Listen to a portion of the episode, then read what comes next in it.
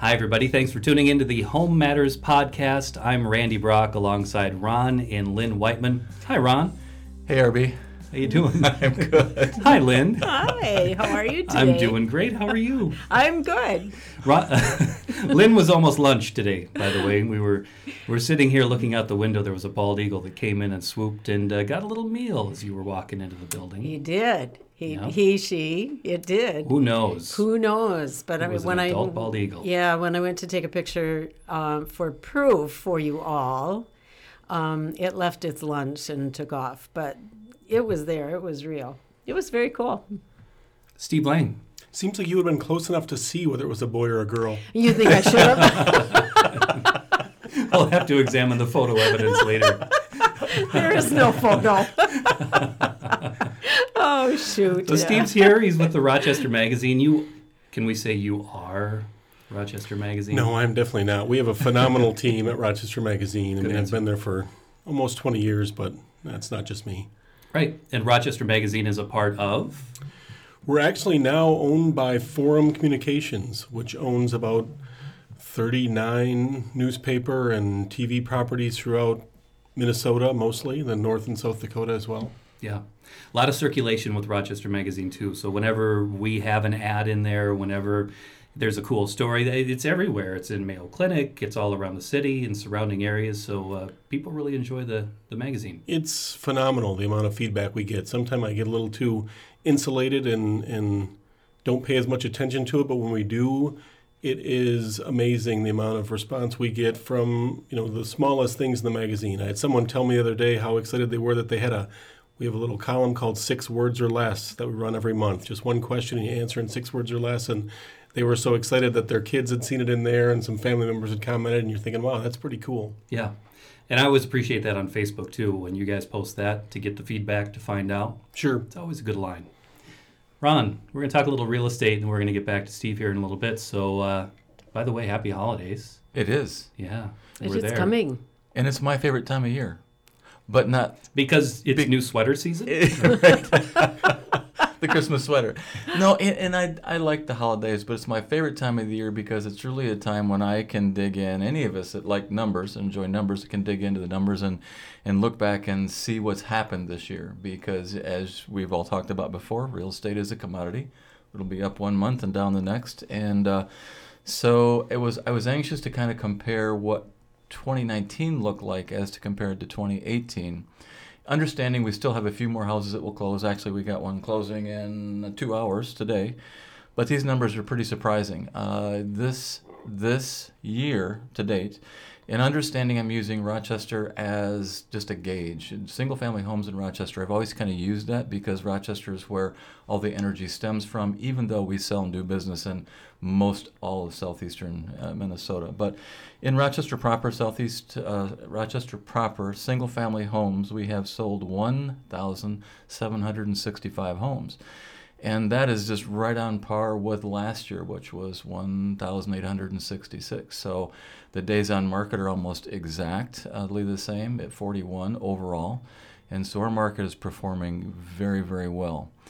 The interesting thing when you look at what's happening is, and we've talked about this a bit in the past, is 65% of everything that we have sold is under, uh, in that 300 and under market Right.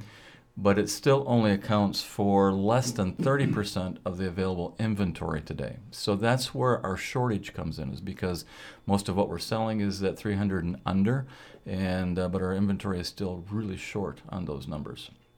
We talk about that a lot, actually, as far as uh, something I like to bring up too is that if you've got a house on the market that is three hundred eighty-five thousand or five hundred and sixty thousand dollars, that expectation for days on market has to be different than a house that goes on the market for one hundred seventy-five thousand dollars in our market today. It really is two different markets because up up to about two two fifty, these homes go quite quickly because of the shortage of inventory. But it is a, a totally different story when Yeah. you hit that three hundred and go up. And it's not a bad thing either, would you say? It just No. tends to be kind of normal with how many buyers you have in that range. It's only a bad thing when your expectations are off. Right. Because if you have a house at 350, 400, and the expectation is that it's going to sell in a day, then we have to talk about that. Day two can be tough. That's when we talk about it. and we don't even want to go to day three. so the average overall this year uh, price uh, is 198. Uh, I'm sorry, 298. So 300,000 is the average price of everything that we've sold, and that is only a four percent increase over. Uh, 2018. So it was, you know, the market hasn't gone crazy. It's not not exploded. It's not caved in this year. It's actually very consistent to what we saw in in 2018. And um, So that's pretty close to a cost of li- cost of living increase. Yeah, it from one really- year to the next. It really is. Yeah. It really is. And then the interesting thing is, we're also at the not only at the end of a year, but we're also at the at the end of a Decade. decade. What was happening in our housing market in 09? Do you remember? You were there.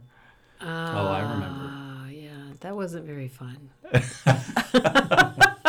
Talk about having conversations.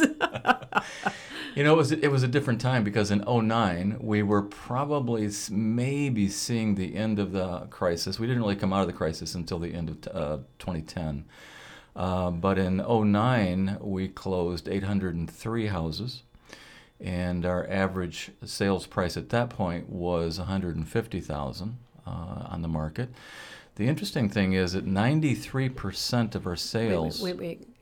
Am I confused? The average sale price was one hundred and fifty Oh, thousand. I, I'm sorry, I jumped ahead. Sorry. Thank you for clarifying. Okay, all right. Well, but I can probably find that number. But here's what. Let me let me go ahead here a bit. Okay. The 300 under, um, 93% of our sales were in that in that category in 09. So almost everything that we did was 300 and under, which is which is significant. Yeah. And in 2019, and if you've got questions, Steve, you jump in here. No, this is fascinating. Actually, I've been talking to a number of people, including you guys, about the predictions for 2020 for an upcoming Rochester Magazine story, and some people who've touched on what they think will happen in 2040, the real long-term predictions. Oh, that's So a, that's a good one. it's been fascinating for me to dive into some of those uh, SEMAR numbers as well. So. Yeah. Because 09, um, you know, 93% of our market was in that uh, 300 and under. Um, so we that was that was where where we were doing business if we were doing business. Uh, just this last year, we had almost no sales under 100,000. These are single family homes. We had 14. In 09, we had 113 Wow. homes sell. Now, a lot of those were probably foreclosures, Mm-hmm. different market, different time, but it's been a tremendous shift in the last 10 years. Um, but the good thing about all that, and I didn't dive into all the individuals, is our market really did pick up in you know sometime in 2010 and was very strong in 2011 and has been strong ever since. We've seen just modest increases and changes uh, since then. So Yeah. and again, looking forward to 2020, I think everything that we're seeing and hearing is, is barring any unforeseen global issues, you know, we're seeing pretty much the same thing for this community for sure, um, and, and nationally probably. I remember sitting in my living room in 2009, and I had just got an appraisal and just received it back. Mm-hmm. And in my old neighborhood, there was one house that sold for forty thousand dollars. Yeah. and there were three others in the neighborhood that were foreclosed upon. So I wondered, you know, how you feel like those things are going to last Right. for so long, but once it recovered, it was pretty amazing. That house that sold for 40, you know, right now is probably a $170,000 house Yeah. in that same neighborhood. It's been flipped. So Yeah. it's interesting to see where things were then compared to where they are now. Yeah. Yeah, it was it was a really difficult time, but even during that time, the Rochester market, and we and I talk about this a lot, the years seven, eight, and nine. Even at that point, the Rochester market was performing in the top ten across the country for communities our size. So. Uh, we're not immune, but we're pretty insulated from a lot of those things. I mean, that's Mhm. not a guarantee going forward, but um, it just goes to show that the, the real estate market it's, it is a good investment here. Um, And that was true even of the Twin Cities. We did, we performed better than the Twin Cities did during that time frame. So talk a little bit about why you think that is. Well, I think the the basic reason is is one we're a smaller market with more controls on it, but we don't ride the big uh, boom and bust cycles. When we look back in the early 2000s, the Twin Cities market was appreciating double digit, you know, 13, 15. One year they had almost a 20% appreciation in one year. And homeowners in, in our community were going, well, yeah, we're, we're, we're, we're good at five and six percent a year, but what's wrong? You know, so if you if you go up dramatically, you have a lot bigger risk in in in coming down when the market corrects. In addition to a lot of fraud and things that were going on in the bigger markets that we didn't really have here. Again, speaking to our economy Yeah. in our way that we do business here. I'd say the economic driver of the Mayo Clinic is probably really helpful in the city of Yep. Rochester as well. Yep. Has some stability that it provides. To probably a lot of markets within the within the boundary too.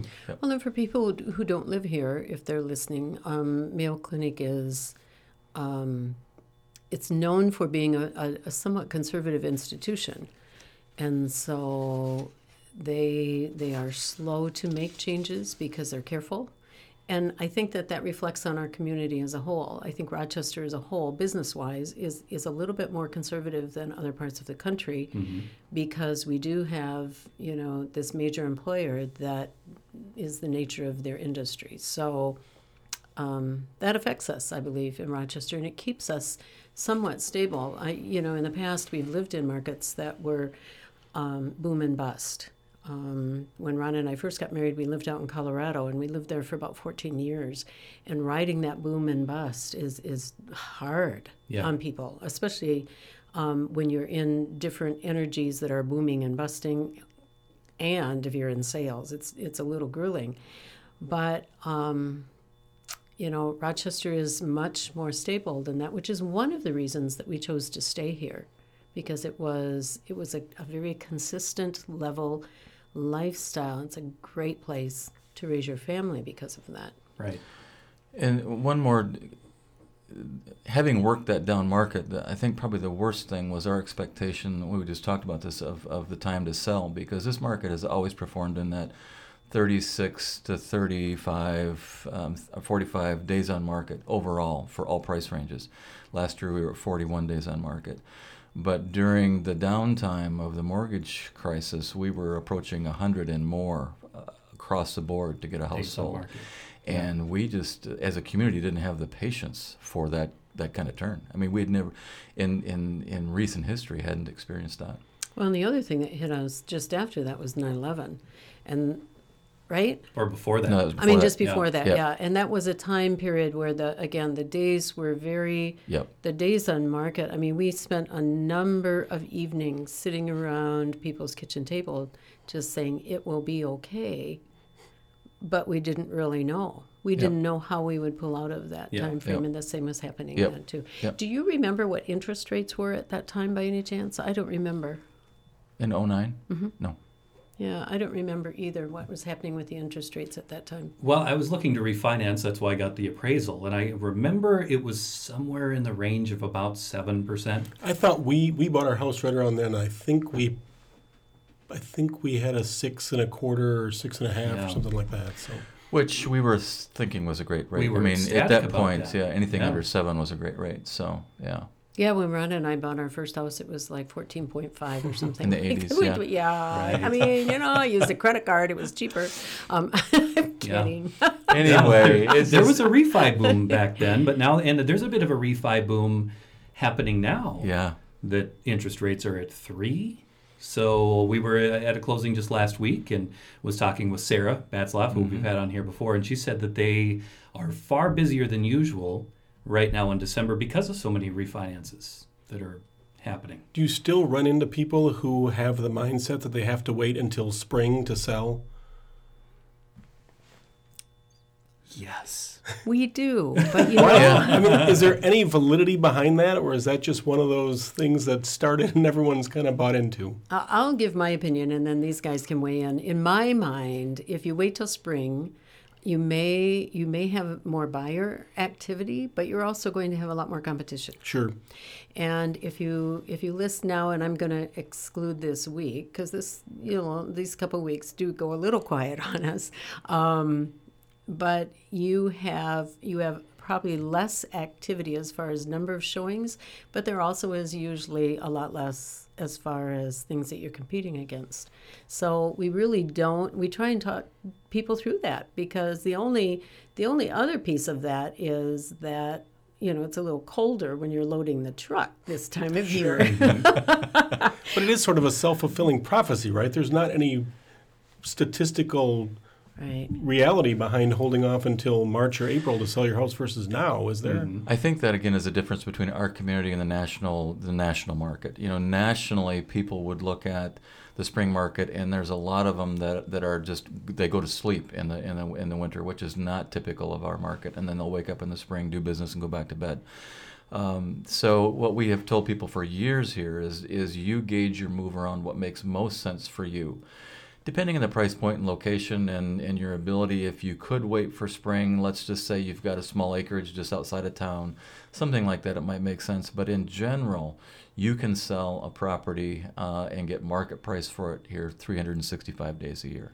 So you want to gauge your move around your time frame and not something that you anticipate the market in the marketplace. I remember having a listing the first week of January, and it was so cold. and the seller just said, "Lynn, would you sell this thing mm-hmm. because I just am tired of cleaning my driveway." And we did, and I mean, so it really does not impact us as much, Right. I think, as it does other markets.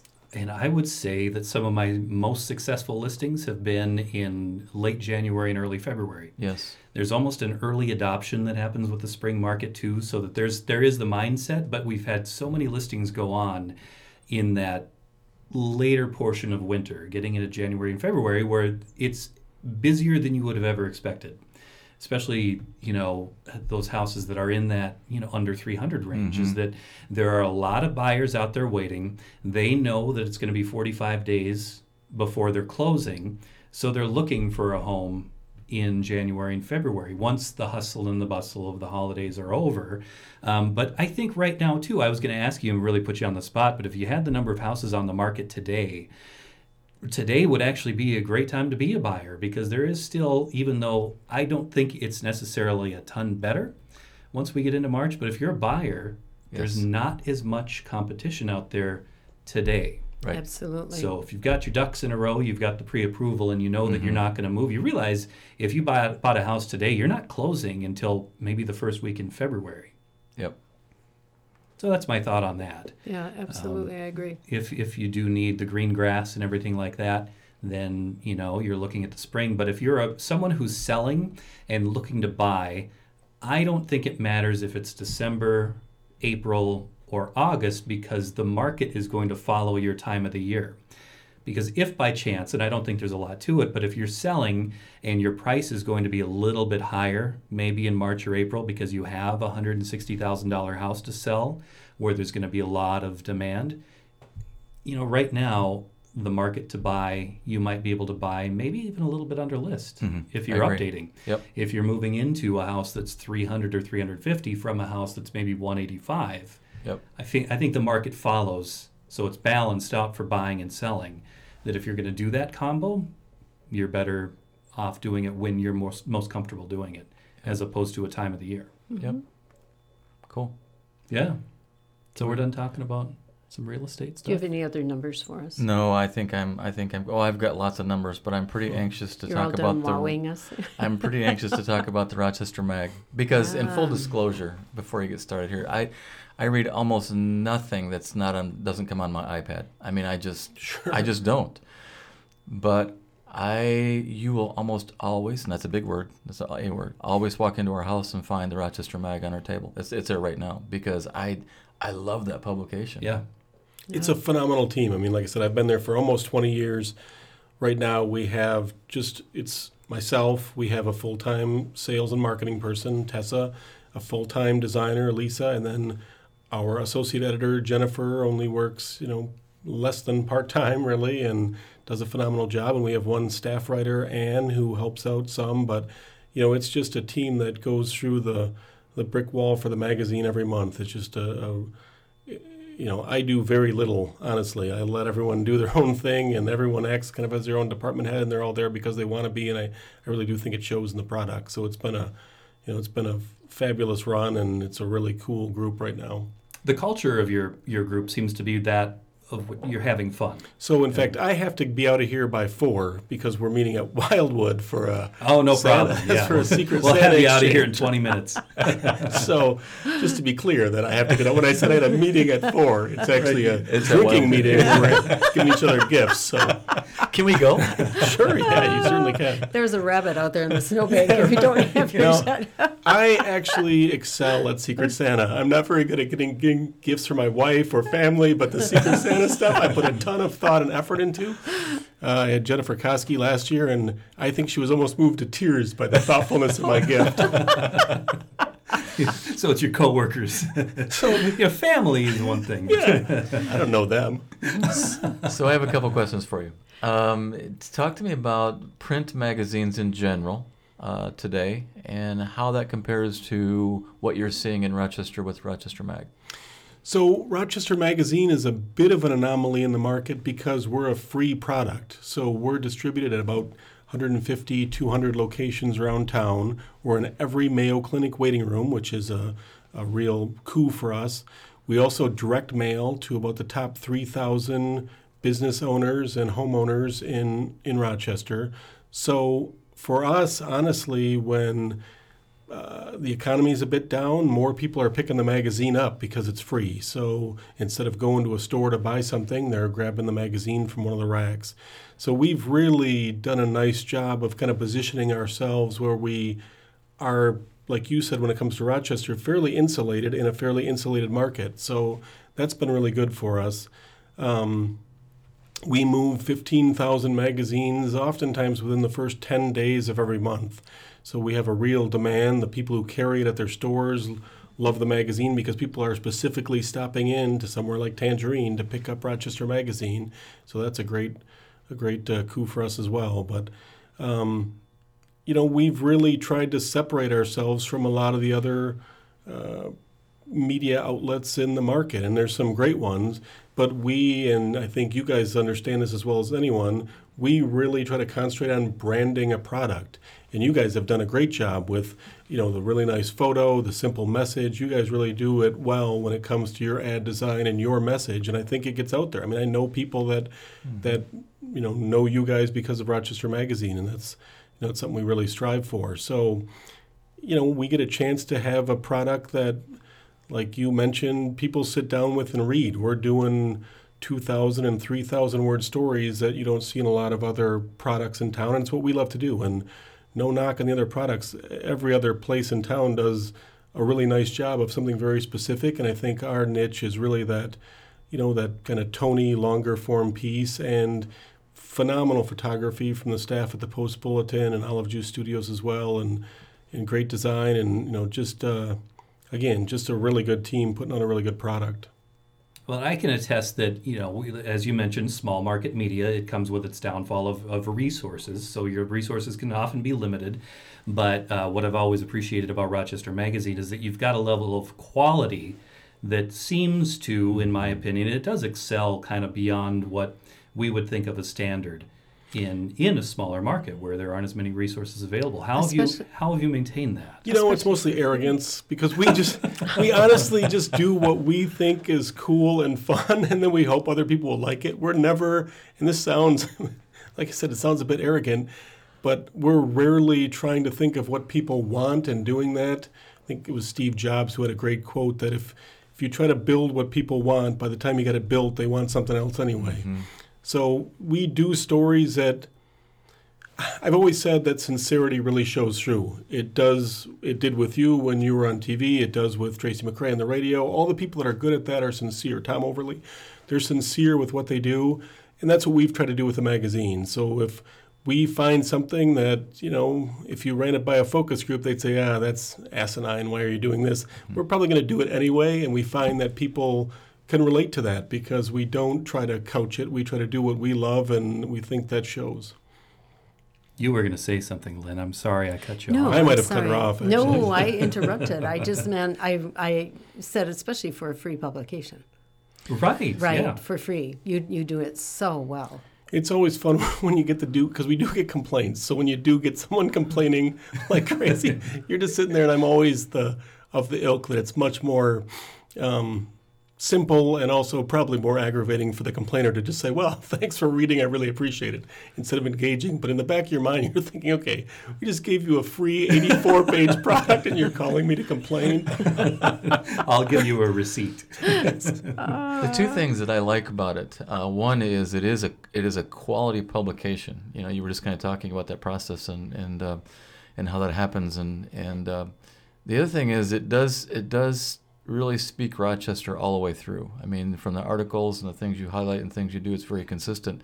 And it does speak about our community, which is, is near and dear to, to all of us. So um, you do a really good job at that. Well, honestly, that's part of the beauty of it. So for me, there's often times we're reaching out to people because we want to know what the best buffalo wings are in town. So we're asking yeah. the community.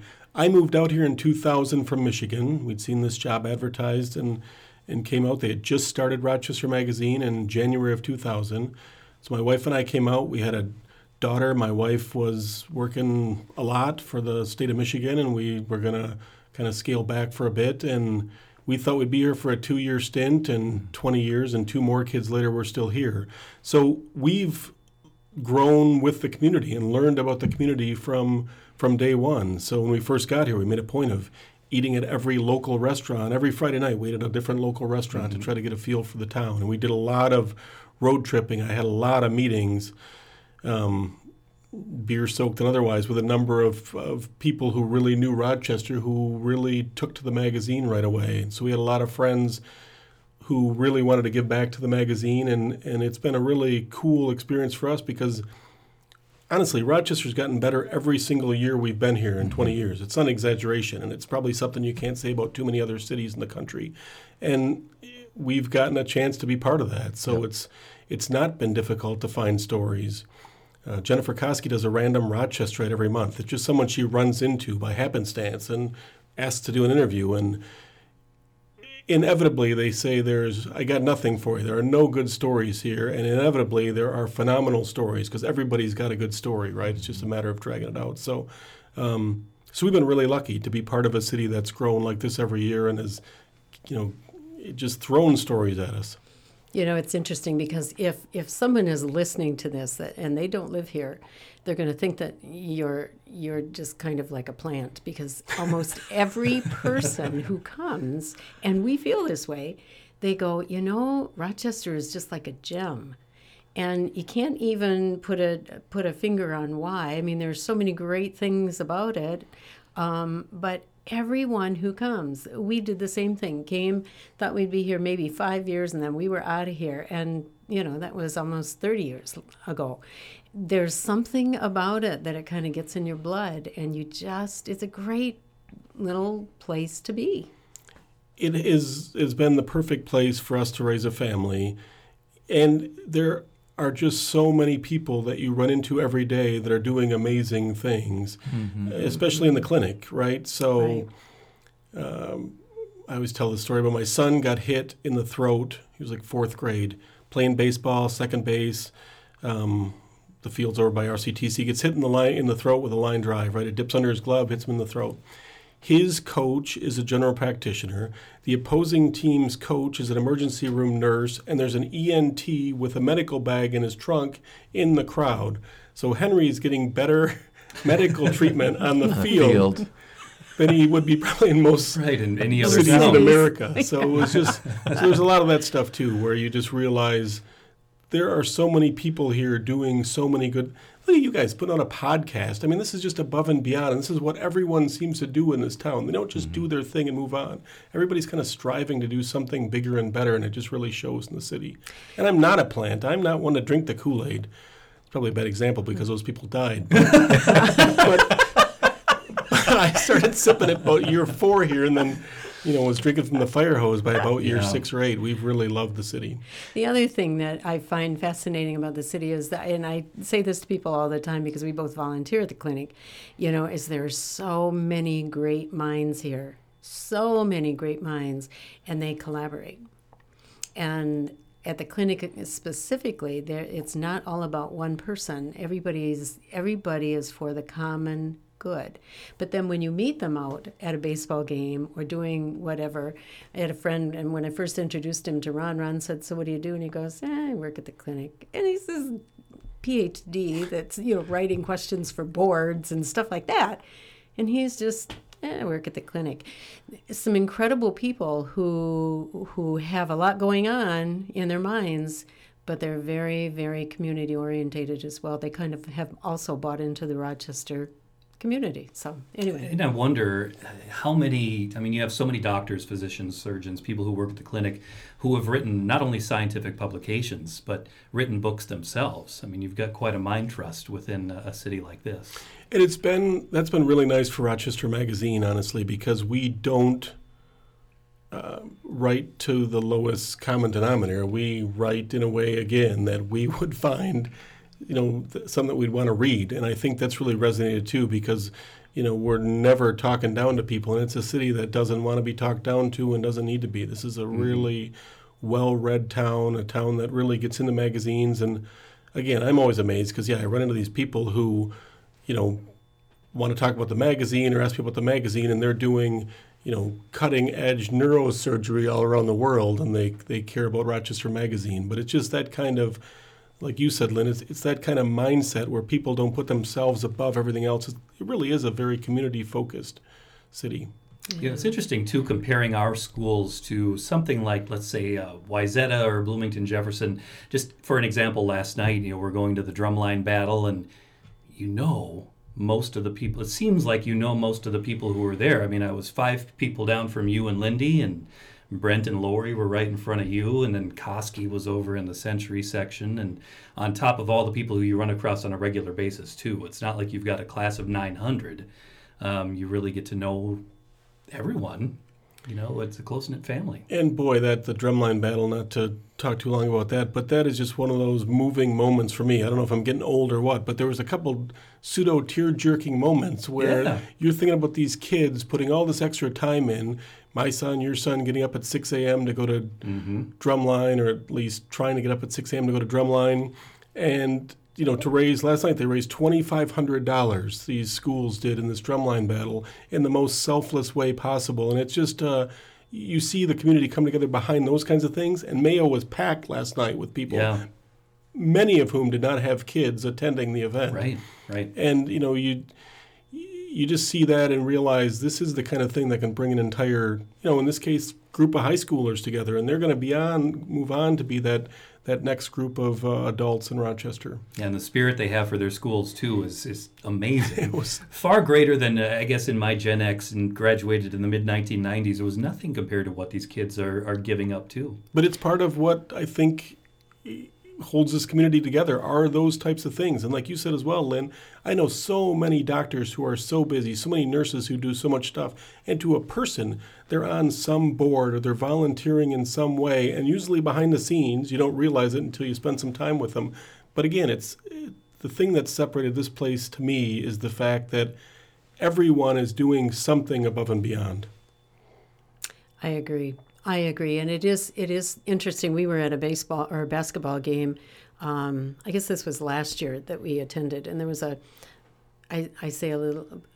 There was a, a retired couple sitting in front of us, a, a man and a woman, and it was so fun because I was talking to them a little bit, eh, you know, before the game started, and they said we've we have always gone to basketball games, and Yeah, it doesn't matter. They didn't know anybody in the on the team. They were just there because mm-hmm. that's where the community gathered on Friday night. Was at a basketball game, you know, and and like you said, you I go to those events and I don't know what section to sit in because I know kids in every section. Right, yeah, you've got friends who were.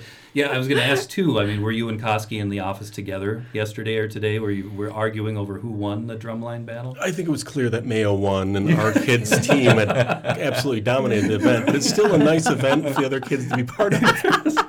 It was nice, nice of them all to show up. It was. It's good to have the filler. the- no, actually, I think I better not say this.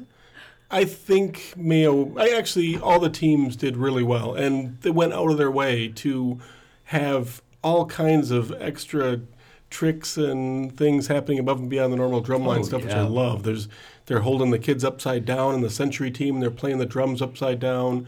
JM had the uh, trombone kind of Yeah, the Trump. section. Do they call it the fight or whatever? It's Uh, like the super UofM dangerous. So something they're like that, you know they're turning sideways and nearly hitting the person next to them.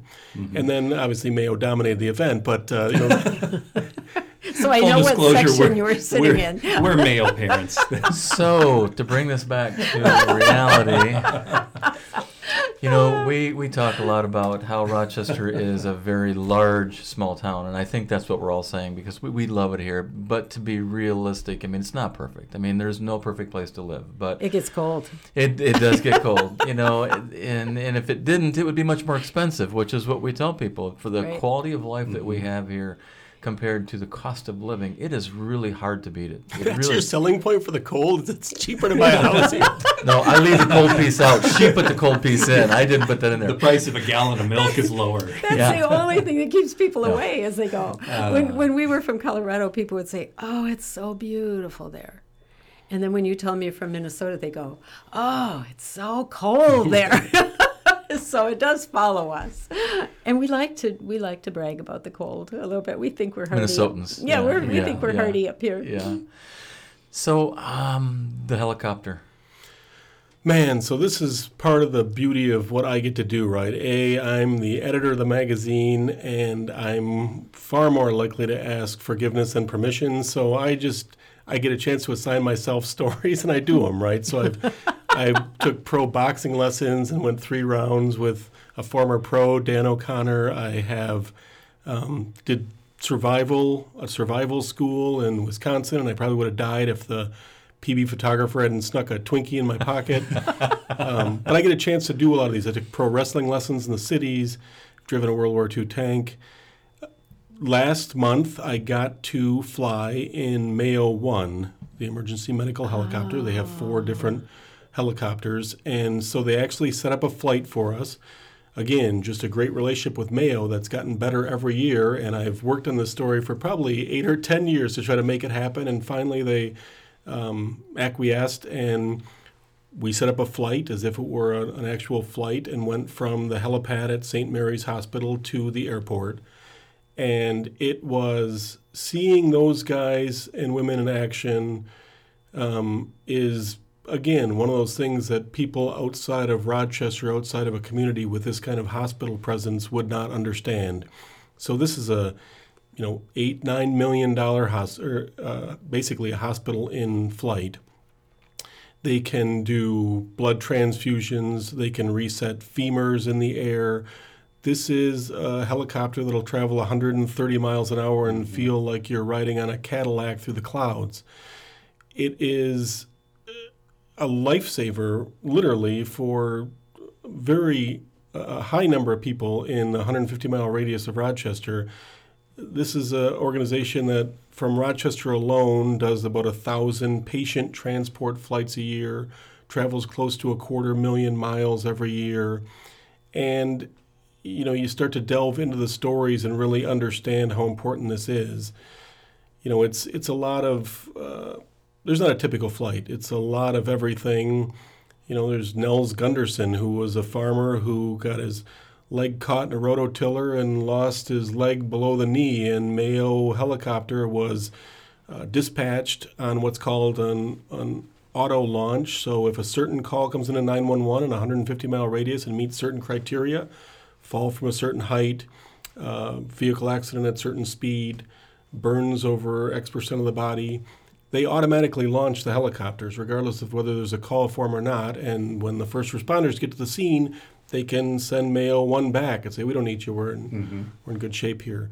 But because of this auto launch process, you know, they were able to land at this farm within minutes of the call of this guy losing his leg, and were able to treat him. They have whole blood, which is very unusual on the medical helicopter, and along along with the red blood cells and platelets, and were able to treat this single individual on the flight back. He ended up you know, home five days later after losing a leg below the knee. There are just so many of those stories that we don't realize that you see every five or six times a day that Mayo Clinic takes off from that helipad, mm-hmm. the busiest uh, private helipad in Minnesota. There's another four or five helicopters landing there from outside, bringing patients to the to the Mayo Clinic. But you know, to see these people in action on these $9 million vehicles is, again, just something that is above and beyond what you normally see. It is probably out of all the articles that I've read recent, my favorite for two reasons. Um, one, I love helicopters. I mean, I just I love those things. But I was I read and hung on every word because it was it was you you you did it well, but there was so much information in there. When you stop to consider from the call to, to in flight what they do and inspect and get in, get geared up, and it's eight minutes. Uh, uh, That's crazy. They're hoping to break 10 in every flight. They average about eight. And that includes, and there's some really cool aspects of this too. That includes, like you said, Ron, they're all doing a walk around inspection. The flights are always minimally fueled because you want the least Yeah. amount of fuel possible, weight possible on the vehicle. And then if they have to go somewhere farther, if they have to carry like an isolette because it's a situation with a preemie, or they have to bring an extra uh, medical person on board, they'll have to add more fuel. But there were just some really cool aspects to it. One of which is they don't know what they're going to find until they are well on their way. So mm-hmm. what originally happens is they get a call saying there's a trauma in Austin and that's it. And that's by design because then they have to make a decision based on where the flight is, weather conditions, those types of things as opposed to hearing a call that a kid just got hit by a bike, a 5-year-old kid, which would clearly jade them in the safety of the flight. So that was really interesting to me. They don't know where they're going. They don't know where they're going. They don't know what they're going to find until they're in the air. That's by design. The first two minutes of the flight after takeoff, none of the uh, crew members are talking to each other. The pilot is talking to dispatch, and that's when they get their first inkling of what they may be up against there. So that was very interesting. And then the site landings, the landings outside of the hospitals or, or secured helipads, the danger and uh, collaboration there with the ground crew is unbelievable. So you're trying to set up a spot in a land in a landing spot on a highway maybe or in a field. Mm-hmm. And you know, with all of the problems that come with landing a helicopter, say at night, with wires and things that can get sucked up into the rotors, whatever else. I mean, these guys are again, guys and women are putting themselves out there every time they take off on a on a flight, and and it. We posted that story. It got a phenomenal number of shares and whatever else because of the people who had had interactions with those crews. So if you go to the Facebook page for the Post Bulletin or Rochester Magazine, where the where the uh, story was posted, or Mayo Clinic's Facebook page, it was really cool to me because so many of the responses are, "I was on there and they saved my life." I mean, all I saw was you know, the last thing I remember was this, and I remember waking up in the helicopter and seeing someone you know taking care of me, and I was home with my kids four days later. Those stories are are just phenomenal, and the amount of response we got from people who had actually been treated was was really cool. It was a great article. So I felt like that writing it. Honestly, it was one of those where I everything everyone told me I wanted to get in the story because everything was fascinating. Mayo has its own blood bank, and one of the reasons that Mayo One, and there are four Mayo One helicopters, is able to carry whole blood is because of the donations from people at the clinic.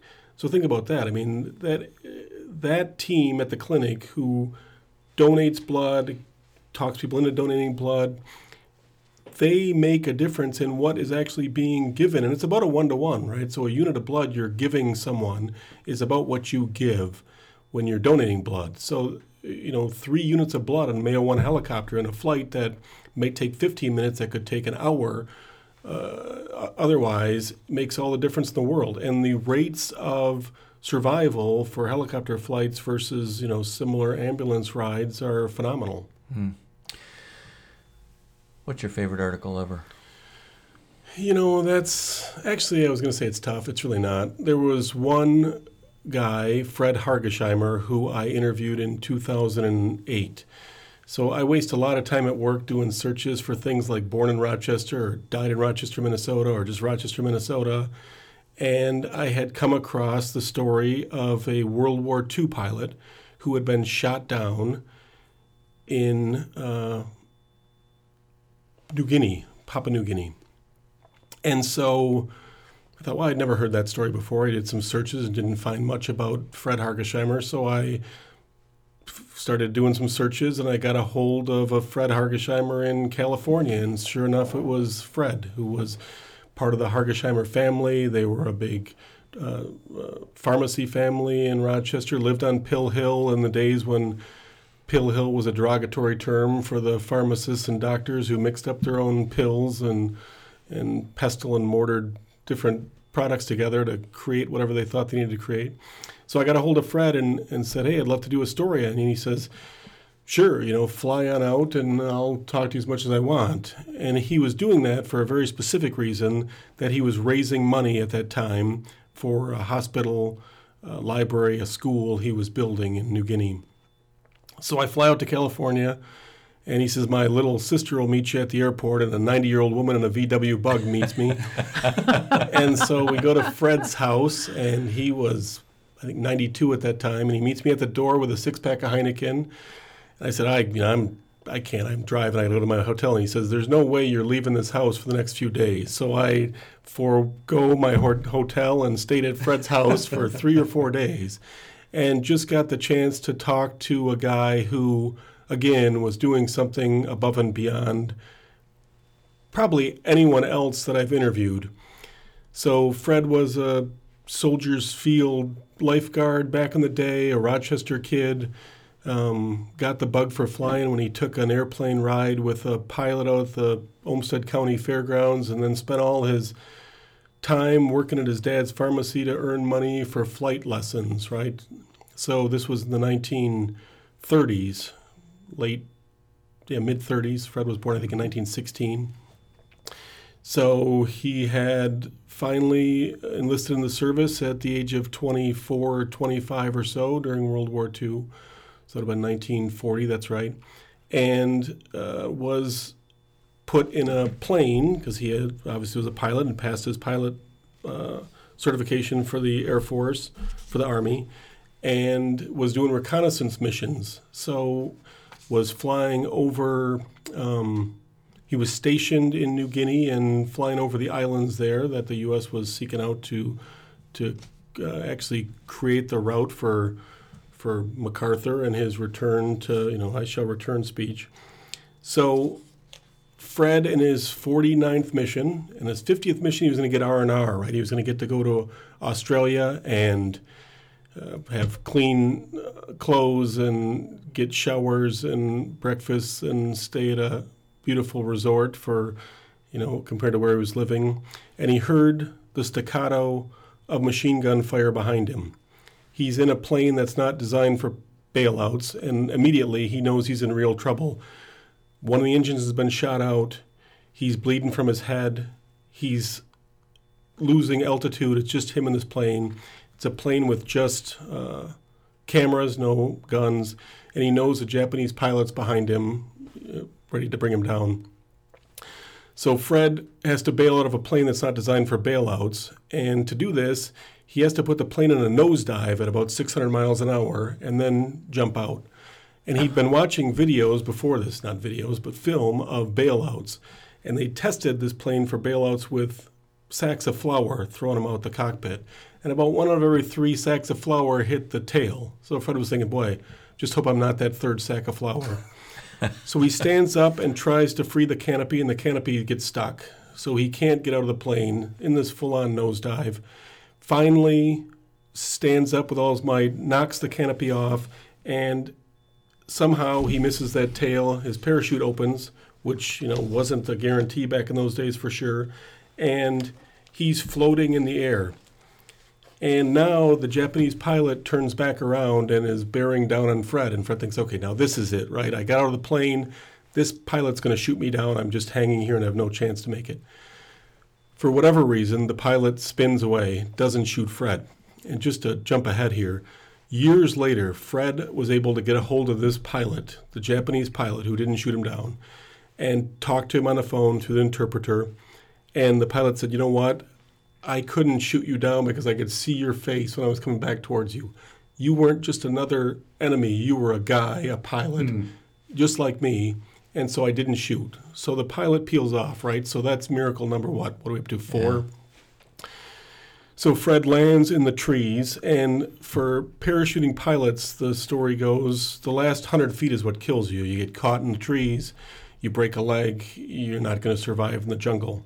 And somehow Fred lands on the side of a mountain in some cover of some trees, and now he's alone on an island and takes inventory. He's got a his parachute. It's uh, sewn into it as a survival kit with um, some chocolate as gifts for the natives, a booklet on plants you can eat in the jungle, that sort of thing. And he is alone. He really doesn't know where he is, and he just starts walking.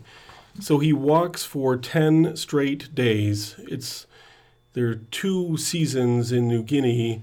It rains like crazy for 9 months and then come the monsoons, right? So everything is covered in water. He can't you know, get a break. It's a place with headhunters, Japanese soldiers he knows are looking for him, death adders. It's a, you know, it's a pretty bad place to be for a guy without anything but a handful of supplies that were sewn into a parachute for him. So after about 10 days, he comes across a hut and he said it looked like the Hilton to him. So he finds a hut in the in the jungle and he has 10 matches he collects some dry wood and straw and whatever else, and he lights the first nine matches, and they all go out. And so for the tenth match, he literally holds his breath and gets the fire started. And he says that just changed everything for me. The mm. difference between having a fire and not having a fire made all the difference. So he spent the next 30 days in this hut eating snails he found having nightmares that he was filled with snails, getting up in the middle of the night to restoke this fire because he didn't have another way to keep it going. And he said he dreamt then not of he dreamt of the university where he'd gone to U of M for a short time. He said he didn't dream of the girls or, you know, a nice house or a warm bed. He just dreamt of White Castles. So he always all I could think about was getting a White Castle hamburger. so on day 30, he heard voices, something he hadn't heard in a month, and it was a group of tribesmen coming down the river in a dugout canoe. And at that point, Fred didn't care if they were friendly or not. He just could not survive like this. He was down to skin and bones. He was uh, almost naked. His clothing had basically fallen apart in this period of time. And so he met um, the tribal leader who was actually on that canoe his name was Luai Luau, and he gave him a note, and it was from a uh, Australian coast watcher who said, "These are friendly tribes people. You can trust them." So Fred was taken back to the village of Nantabu in Papua New Guinea, and the tribes people hid Fred for the next nine months. So even when Japanese soldiers would come in, offering bribes for people that told on Fred offering uh, dreadful torture for people that lied about Fred. The villagers never gave him up in that whole time. He fished with them at night. They had a conch shell that they would blow when the Japanese soldiers were coming into town, and he would run into the woods, and the kids would follow him with branches and hide his tracks. When he got malaria, they nursed him back to health. He became good friends with these people. And then in month nine, and if you read the PB stories, it's phenomenal because you know, local lifeguard missing, you know, six months, still no word. And his parents were mortified and hadn't heard from Fred, obviously. At the end of month nine, he got a message from a Australian coast watcher who had snuck into the village and given Fred a message saying, There's going to be a submarine meeting you at this time in this spot, and you have to leave now. So Fred started walking four days through the jungle, gets to the spot in time a raft meets him and takes him to the to the submarine, and he's back home a couple weeks later. Right, phenomenal story. Could have ended there, and and it would have for a lot of people. Fred gets married. He meets a, a stewardess named Dorothy. That um, airline stewardess. He said he walked by her her booth a hundred times before he finally got the nerve to say hi. They end up getting married, have some kids. He missed his honeymoon because of a relapse in the malaria. And went back to normal life. And about 1959, he realized that these war stories weren't ending right. He wanted to go back and give something back to this village that had given so much to him in that nine month period. So Fred's wife, and Fred didn't want to do it. This was 1959. You're looking at Qantas Airlines to maybe a trawler and a couple of mm-hmm. pond jumpers. It's a lot of money, and it just wasn't like it is today. So Fred's wife came back one day with a Qantas Airlines map and insisted that Fred take the family vacation money to go back to to New Guinea. So he does. He goes back. He gets word first that he's going back to the village. No idea if these people are going to know him, right? It's 16 years later. When he gets to the village, after again a Qantas flight, some pond jumpers, a trawler, the villagers are waiting on the shoreline in their dress whites, and they have been for three or four days because they thought he was coming earlier and he it was a little bit later than he expected. The village chief who had saved Fred 16 years earlier is the one that greets him on the shore. They start singing the only English song they know, it's God Save the Queen. And he said the reception line didn't seem like it was ending, right? He's kissing babies. Then he realized it wasn't ending because the villagers had never been on a reception line before, so they kept getting back in the back of the line. so Fred is absolutely moved. They um, not only remember him, but take him in as one of his own, of their own. And Fred Hargesheimer spends the next 59 years of his 49 years of his life going back to that village, including a couple two-year mm-hmm. stints. He goes on to tell the truth with Jack Paar to raise money. He tells the story to everyone who'll listen. He's in the Saturday Evening Post, uh, uh, different game shows, uh, anything he can to try to raise money to build a school now for this village who had done so much for him. He tells a woman on the plane next to him, and a week later he gets a thousand dollar check. She was a Dayton heiress. He's getting three dollar checks from sewing groups in Oklahoma when he's telling the story. So in 1964, Fred goes back and he and his sons and wife uh, build a school in Ntabu uh, in an area where there's not been any educational uh, opportunities for kids in a 30 mile radius, probably for the all of time. And that's what Fred does for the next 49 years of his life is raise money for the school. He ends up building a full-fledged school, a hospital, a library.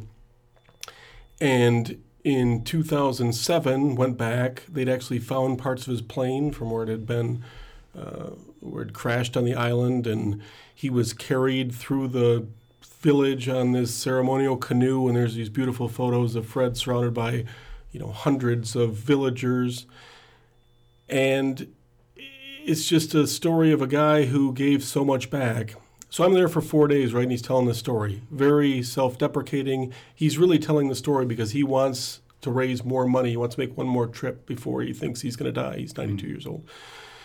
So Fred was really, like I said, self deprecating during the interview. I could never get him to say he was a hero. He'd say, oh, the people who saved me were the heroes, you know, despite his silver star and purple heart, whatever else.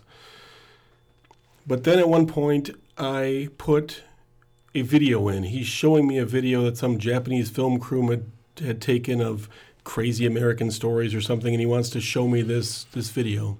He puts the wrong DVD in, and it's a woman, um, Garua Penny is her name, and she's talking to Fred. It's a video they'd made for Fred for villagers to show you know how much they appreciated everything he'd done and he starts crying. First time he'd really shown much emotion during the whole thing because he, you know, didn't see himself as a player. He was very dispassionate towards it. And he starts crying not because of what she's saying, but because of how she's saying it. So this is a woman who would have had no opportunity for an education, but because of Fred's school, she is now a professor at the University of Sydney in Australia. Wow. So, you know, he's saying, look at you know, look at this woman, yeah. who, how far she's come from this tiny village, and, and she would have, you know, she had nothing. And it was just a guy who left me with the message that, you know, the greatest thing that ever happened to me was getting my plane shot down. It just gave him a new purpose in life.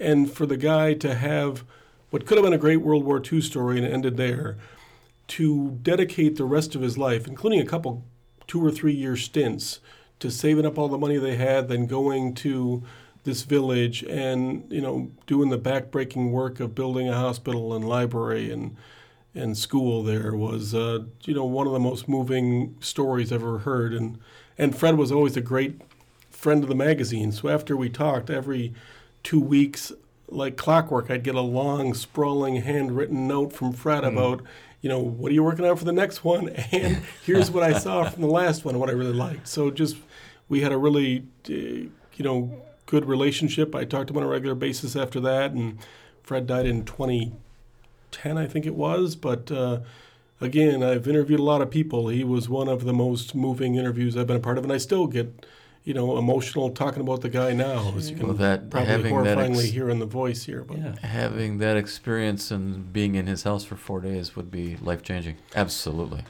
And that's the beauty of what we get to do, right? I have the luxury of being able to spend two days with someone, yeah. to be able to spend uh, the time at the Mayo One helicopter, and to spend a day writing it and doing all the research and fact checking. But you know, we love the people stories, and everyone's got a great story. But you know, like I said, Fred Hargesheimer's is one of my favorites of all time, just because of uh, the devotion the guy had to give back and to spend literally the last 50 years of his life.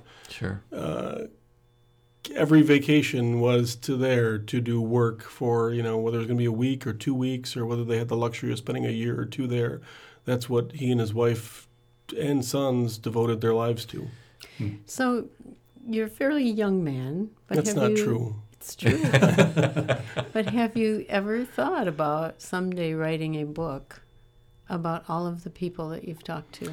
You know it's a great idea and actually there's been some of that kind of in the works. I'm actually working on a book of columns right now, which is a lot of work. And um, yeah, there's probably opportunities for a number of those things.